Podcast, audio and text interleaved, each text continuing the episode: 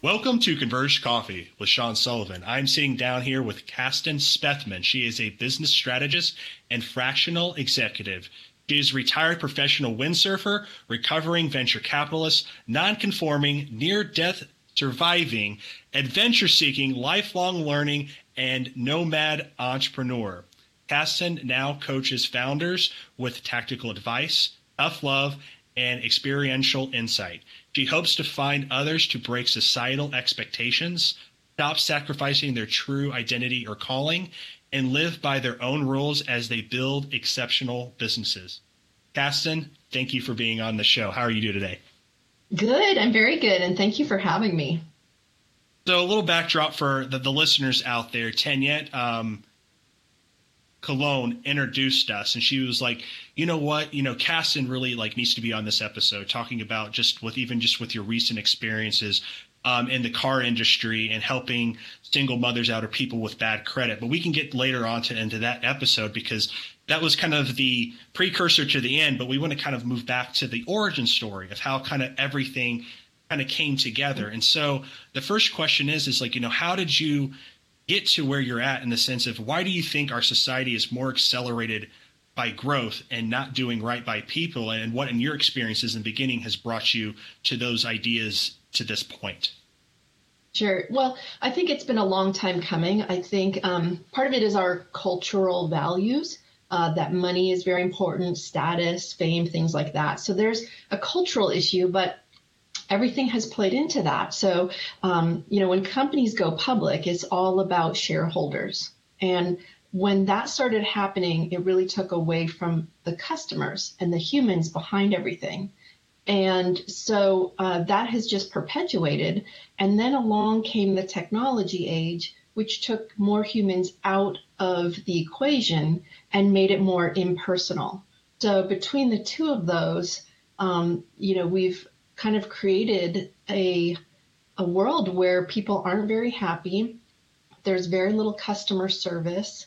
Um, people aren't really, you know, excited or happy to be at work or how they're experiencing other businesses, and it's really sad. And I think it's really taking a toll on our society, and it absolutely can change.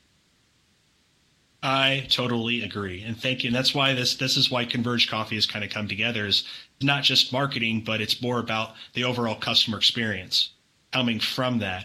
And so, since you mentioned like kind of the culmination of how things have kind of transpired, um, what has your experience been when doing right by people and still making money can actually come together?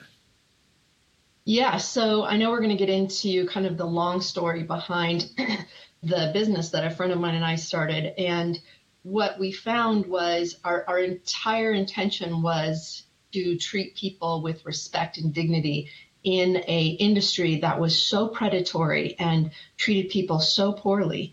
Um, and what we found was just by doing right by them, um, treating people with respect and dignity and actually asking them what was the most important thing to them and delivering that, we grew a company, our company, over 500% in less than a year with zero advertising dollars because everyone talked about it. It's so uncommon to have good customer service that when people do, they tell everyone, right? So, um, I absolutely think that it can be done. And I'm not talking about, oh, you're not going to make any money if you do things the right way.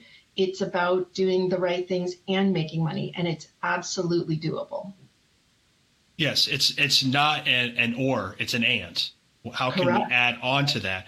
And 100%. so exactly. And so what is your what is your view on delivering the best customer experience? What does that kind of entail and on a little deeper level, just beyond you know the growth that you've seen and the zero ad dollars and how people are saying that you know what what are you kind of, of noticing even at the customers that you have now? What are they kind of saying and how things have kind of snowballed? So we have the majority of our customers are single moms. And so we ask them, what is the most important thing to you? Because they would come in and hug us and just were so grateful and so easy to work with and would sit and just tell us their whole story. I mean, they became our friends And so we asked them, like, well, what is the most important thing for you? And, and for, I should probably say this is in the used car industry. And they said, um, the most important thing is that we have a reliable car that gets our kids to school, us to work, uh, to the grocery store, to the doctor's office, etc. And so we looked at that and said, okay, well, how can we ensure that they're going to have a very reliable car? Um, and we made decisions around that, like bringing mechanics in house so that we could service their cars at a reasonable price, uh, give them a loaner car, make sure it was really done right. Um, and I mean, we've had people come in and say, this is the only bright uh, part of my day is coming in here to make my payment and talk to you guys because you treat me well. And, you know, we've had people that have fallen behind maybe on their payments and we call and we ask, what's going on? Oh, my grandma died and I got laid off. And, you know, we're like, okay, let's figure this out. Let's work together. Um, the reward for that is you, you can't even put a price tag on it. To watch people who have been, they come in very defensive because they've been treated so poorly for so long that they're like, okay, I know I'm going to be taken advantage of, and I know they're going to treat me like shit, so I'm going to come in with with, with my dukes up, right, and ready to fight. And when you're able to disarm that, and they're like, they're so surprised and so shocked. Sometimes we're the only ones that have really treated them right and well in years. And to see the change in their reaction is immeasurable. The other thing is, I'll point out, part of the reason we wanted to do this is so that we could kind of change the debt cycle, right? And I'll go into more of that later, but when you are doing something not just to provide a good car right now, but a car that will last long enough for them to actually pay it off and own a car, which means their credit goes up. We're changing an entire culture and an entire cycle, right? So now their kids have a better chance of living with, you know, higher credit and not having to go through some of the things that they went through. And and so we're really trying to make a change in the way things are done.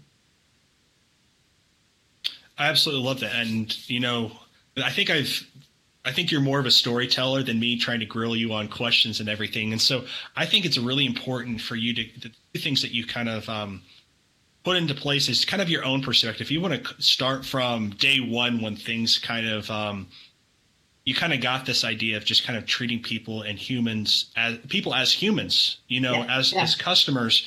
Um, if you want to try to kind of you know mention your origin story, all the way to um, now of what is actually yeah. happening with these single moms, people who want, re- need reliable used cars, and your thought process around that. I think everybody would kind of really enjoy the story of where you came from, and, and just kind of be inspiring in the sense of you know you don't have to sacrifice and have an a, an or but you can have an and and it can still yeah. work Absolutely. So um, in 2004, I'll start here. At 2004, I was in a car accident that broke my neck and tore my jaw off, and it um, left me unable to work for two years. So, and numerous surgeries and physical therapy every day, eating through a straw for a year. And so, of course, my credit was very bad after you go through that, you lose everything, your credit's um, bad. And I was treated like a criminal, like an absolute criminal because I had bad credit. And the majority of people who file bankruptcy in this country is because of medical debt. I don't know if everybody knows that, but that is the truth. And um, so uh, I had already experienced it. And my business partner, he came to me and he said, I want to do a business with you and I I'd already had um, a couple businesses under my belt. One had failed. And I was like, I don't really want to do anything. I don't want to do another business. I just want to consult and you know do contracting work. And and uh, he kept after me. And so I said, okay, well if if we do something, it has to move the needle. I'm too old to just do something to make money. I want to do something that makes a difference. And so he had been in the car industry in the finance world, right? And he had had a lady come in and she was a veteran, uh, retired from the military, had a great job, and had a massive heart attack. And so she was out of work for a couple of years and her credit was really bad. Luckily, she survived, got better, got a job, and um, was trying to buy a car because she needed to get to work and no one would finance her. So here we have a veteran who, no fault of her own, had bad credit just because of a health reason and she could not get a car, even though she had a job that would have made the payment. And and Nathan, my business partner, was so irritated that he was like, "I'm just going to buy her the car." and I said, "We can't do that every time, right?" And so I said that would be something that I would work on with you. And so we started out, and it took us a couple years to kind of figure out how do we do this? How do we tackle this? What is the problem? What is the the crux of this? And so we tried a couple different things and then ended up because of the pandemic and so forth we landed on opening a car dealership in birmingham alabama uh, in a very you know poor part of birmingham and um, so we opened november of 2021 um, we had a budget of $3000 allotted for advertising each month and after the first month we pulled it because we didn't have enough cars on the lot we were selling cars so fast and we have never put another dime into advertising and we have grown month over month over month. In fact, recently Nathan had a guy come in and say, uh, "So what gives? Uh, everybody in my apartment complex, every car in my apartment complex has your sticker on it. So what's up?" And Nathan's like, "Well, I guess everybody's buying their car here." And he's like, "Yeah, but why?" And so, you know, Nathan kind of shared with him why. And so um, there was a there's a couple things. Let me tell you a little bit about the used car industry and why it's how it's so predatory. If you go to a buy here, pay here used car lot, they do your financing. They usually charge about 30% interest. Uh, unfortunately, they sell you a car that isn't going to last very long, right? So let's say eight months or a year into it, the car breaks down. You don't have the money to fix it, or it's not worth it. Um, and so the you stop making payments, and the dealership uh, repos the car, puts some lipstick on it, resells it. So they're just making money after money after money. You've never even paid down on the principal. You're only paying interest. And now you don't have a car. So what happens? Credit goes down even farther, right? So it's a cycle. It's a perpetual cycle. It's very hard to get out of. So we said, okay, we're going to ha- offer cars that are good, decent cars, and they're going to run, and we're going to give them a year warranty, and we're going to do in-house mechanics, and and and and and uh, you know we're going to our our uh, tagline is do better expect better and so we talk to our clients and we explain to them that this is a partnership and in our partnership we're going to help them as much as we can and they got to do their part to help this partnership be successful and it has worked um, now there's definitely been some learning experiences and some hiccups um, I'm not going to say it was the easiest thing. And, and Nathan runs this day to day. So, you know, he uh, has to deal with some of the difficult parts of it. But um, he'll call me sometimes at the end of the day and be like, oh my gosh, this, this lady came in and she told me her life story. And he tells me the life story and I'm in tears. Like, I've never heard of some of the horrible things that have happened to some of these people. I've never even heard of it. And and they, you know, just say to him, "You're you're the only person that's that's nice to me or you're the only person I trust. This is the only safe place I have to go. We have couches in our dealership so people can just hang out if they want to. And so we've grown um, very quickly. Um, and so in July, so we're, that's like seven months in, a um, finance company comes to us and says, We'd like to talk to you about being your finance partner. And um, Nathan's like, well, that's kind of odd because you usually don't talk to any business until they're at least two years old. And they're the biggest in this industry. And they said, yeah, but we've been paying attention. We want to know what you're doing. So we said, okay, we'll come to the dealership and, and hang out and see what we're doing.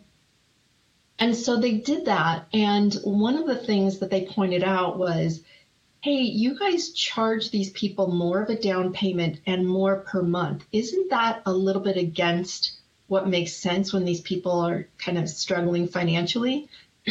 and we said, well, yes, except for we make them have a, a higher down payment because it protects us and it makes them more um, like bought into it, right? They're more committed.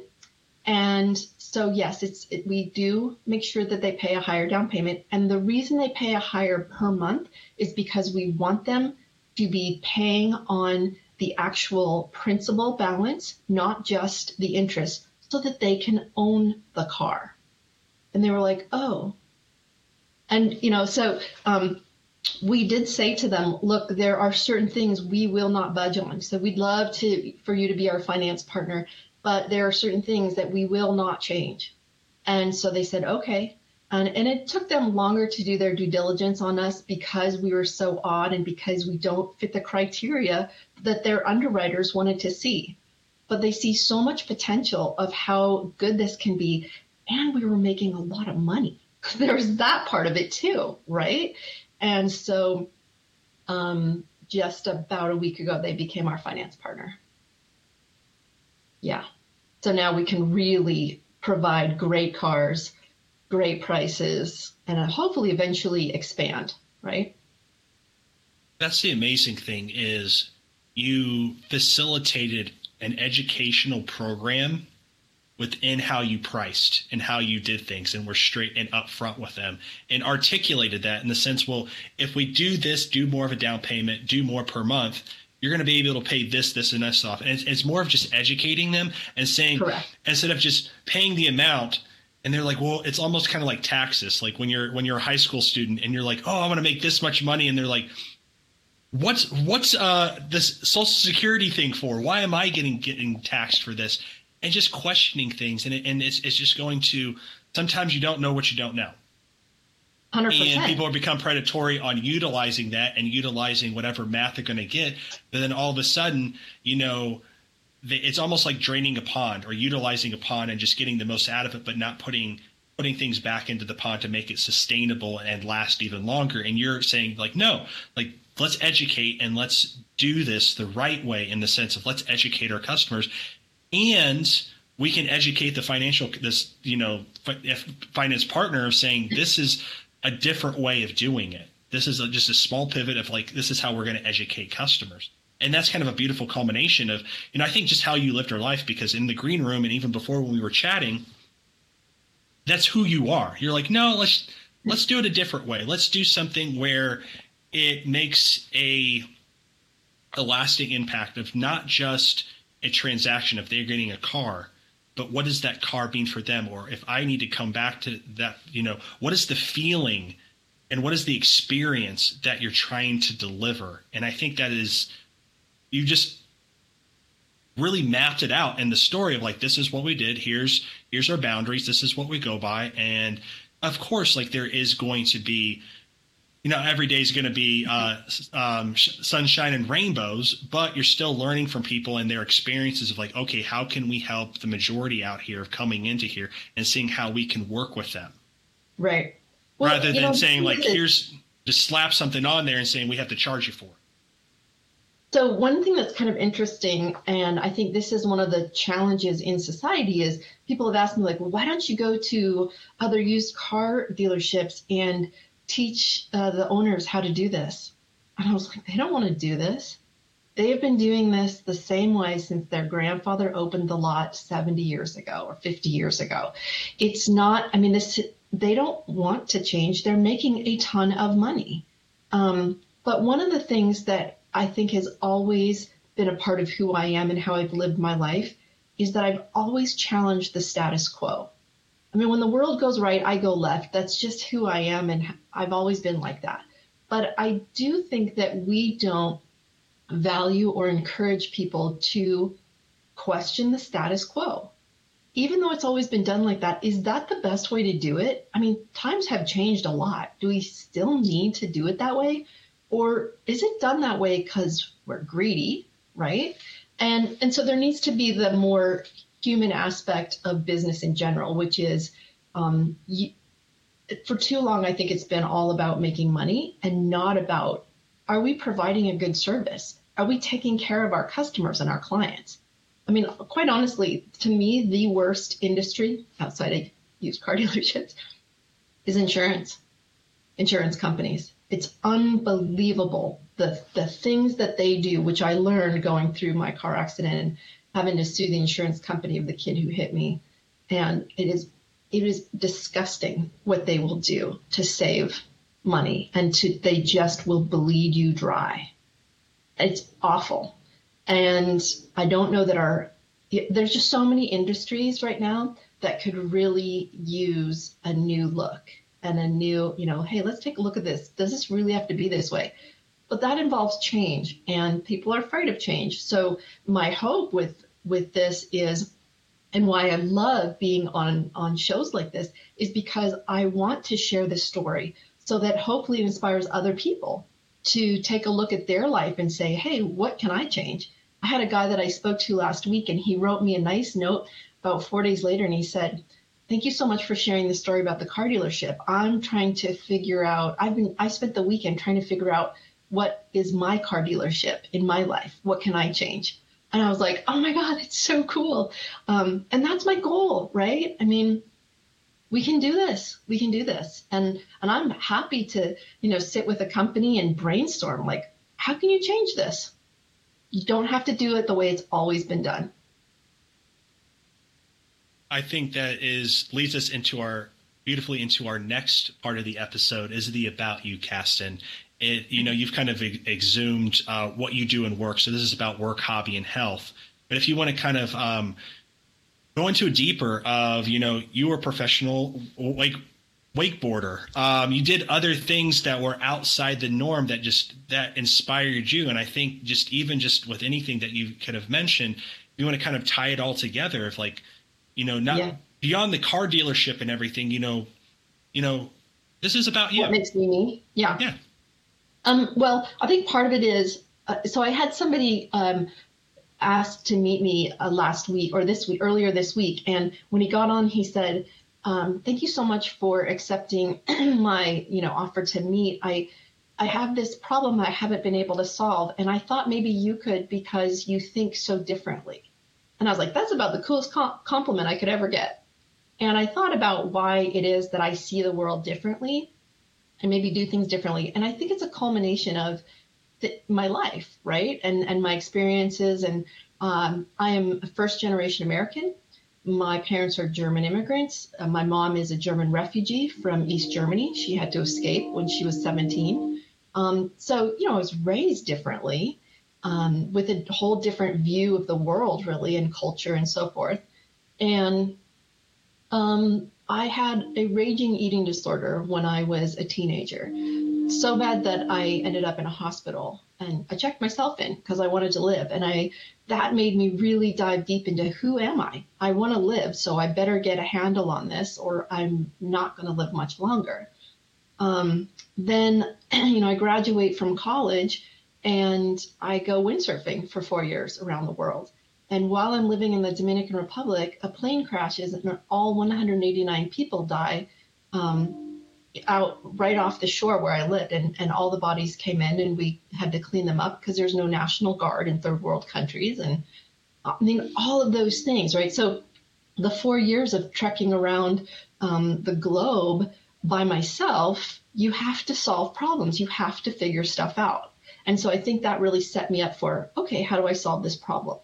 And that really made me start to be creative and use logic, right, um, to figure things out. And after windsurfing, I fell into the world of venture capital. I'd never even taken a finance class a day in my life. And here I was, 29 years old, and uh, in the venture capital world with all these old, sorry, but white men. And they're like, What are you doing here? Are you here to serve us coffee? And I just thought, oh, isn't this going to be interesting? And I was really good at it. And my mentor actually said to me one time, when I quit, I was really burned out. And he said, um, I said, I'm just not good at this. And he goes, No, no, you actually really are good at this. But your personality um, is getting just beaten up in this world. And because I'm wired different, you know, I want to do good by people. And so I think that all of those things, and then the car accident. So you lose everything and you have to rebuild while you're healing your body. And I mean, I couldn't talk for a long time. I had to eat through a straw, like I mentioned before. You know, you you find your own strength and you have to figure things out. And so I think that all of those things, you know, being involved in all sorts of businesses over 20 years and meeting people from all over the world and all the travel, it's just made me different. Um, it's given me different perspective, I guess is probably the best. And I, I'm a lifelong learner. I want to learn more. I want to try new things. And, you know, I'm, I'm a rebel. I've always rebelled against what the norm is. And, you know, I bought my first motorhome at 23. Like most people wait till they're 73 or 63 or whatever, right? It's like, well, I'm not doing that. Even though at the time, like nobody my age had a motorhome. I'm like, well, so?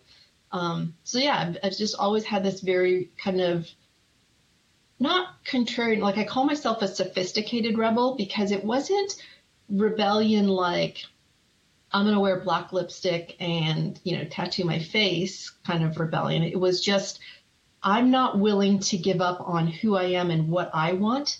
Um, so I'm going to figure out a way to please others or, you know, make others get what they want while not giving up what I want. So, like, for instance, when I was in high school, um, the summer between my sophomore and junior year, so halfway through, I decided I don't want to be here anymore. I'm bored. I a four point. I was bored out of my mind. And I went to my parents and I said, I'm done. I'm moving to California. I'm going to open a bento stand and, and just surf. And being German immigrants, they're like, no, you're not. No, you're going to go to, you're going to finish high school and you're going to finish college. And I was like, oh, no, I got to go. But um, German parents can be a little bit intimidating, and I wanted to see my next birthday. So I was like, okay, okay, okay. And so I figured it out. So what I did was doubled up on classes, tested out of things, and um, in three three months later, I was done. So I, I was done with high school in two and a half years. So my parents got what they wanted, and I got what I wanted, right? And so thus, sophisticated rebel was born. I think that puts a nice little pin in this beautiful episode, Cass. And you, um, you have this awareness to not to settle, not to settle in yourself, and not to settle for what other people, in the sense of the status quo, of like if it's like people, a lot of people go into this world saying, "Well, if it ain't broke, don't fix it," and you're like, "Well, but it is broke." It is. Like why not? Why not? We why not try to fix it? And this just kind of goes throughout the whole episode of how you exhume wonderful customer experience within yourself in the sense of like it, it starts not with a process it doesn't start with a framework it doesn't start with anything else it, it starts with having the conversation and even just having the idea of let's disrupt something but doing it in a very sophisticated rebel way so Kasten, thank you very so much for being on this episode i appreciate it so much i had a wonderful time and um, yeah i just hope that everybody takes a look around and says, what can I do? What can I do to, you know, disrupt the status quo? Always question, even if it's going well, always question how can we make it just a little bit better, a little bit better. And to all the converged coffee drinkers out there, that's a wrap.